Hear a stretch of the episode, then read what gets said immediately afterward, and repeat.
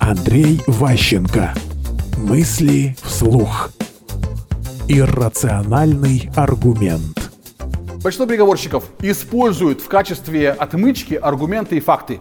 То есть вы пытаетесь убедить вашего контрагента тем, что у вас сильная позиция, четкие аргументы, внятное предложение, хорошая цена. То есть, короче, вы говорите о рациональных, разумных вещах. Как это ни странно, никого они нахрен не интересуют. Людям нравится разговаривать с другими нормальными людьми. Это иррациональное. Поэтому, когда вы проводите презентацию, когда вы что-то продаете, нельзя оперировать только одними аргументами. Это противоестественно. Бывают такие исключения, когда с той стороны сидит аутист-дигитал, который вообще не понимает эмоций, не реагирует на чужие человеческие отношения, и его интересуют только цифры.